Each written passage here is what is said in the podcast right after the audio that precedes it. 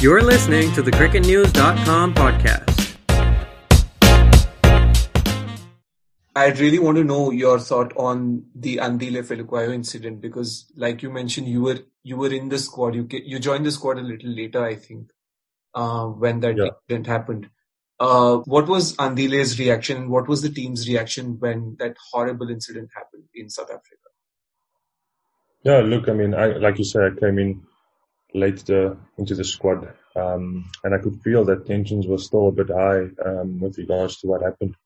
And you know, Andile being a very um, sort of chilled character, um, didn't take it too hard too much, but um, you know, in in hindsight, the team felt very disgusted in what happened because you know we we wouldn't want that happening to any any player, to any player around the world in sport not just in cricket, but in sport.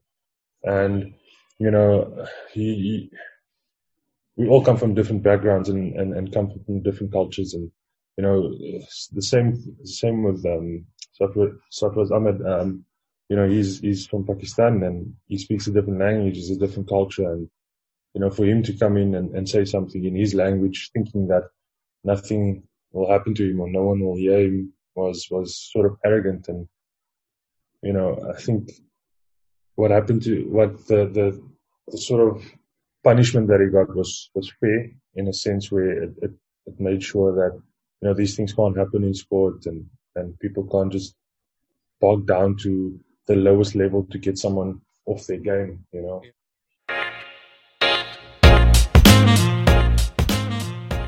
If you like the sneak peek into episode 3 of the cricketnews.com podcast, make sure you come back on June the 6th at 6 pm on Hubhopper and all other major audio platforms to catch my conversation with South African pacer Beuran Hendricks.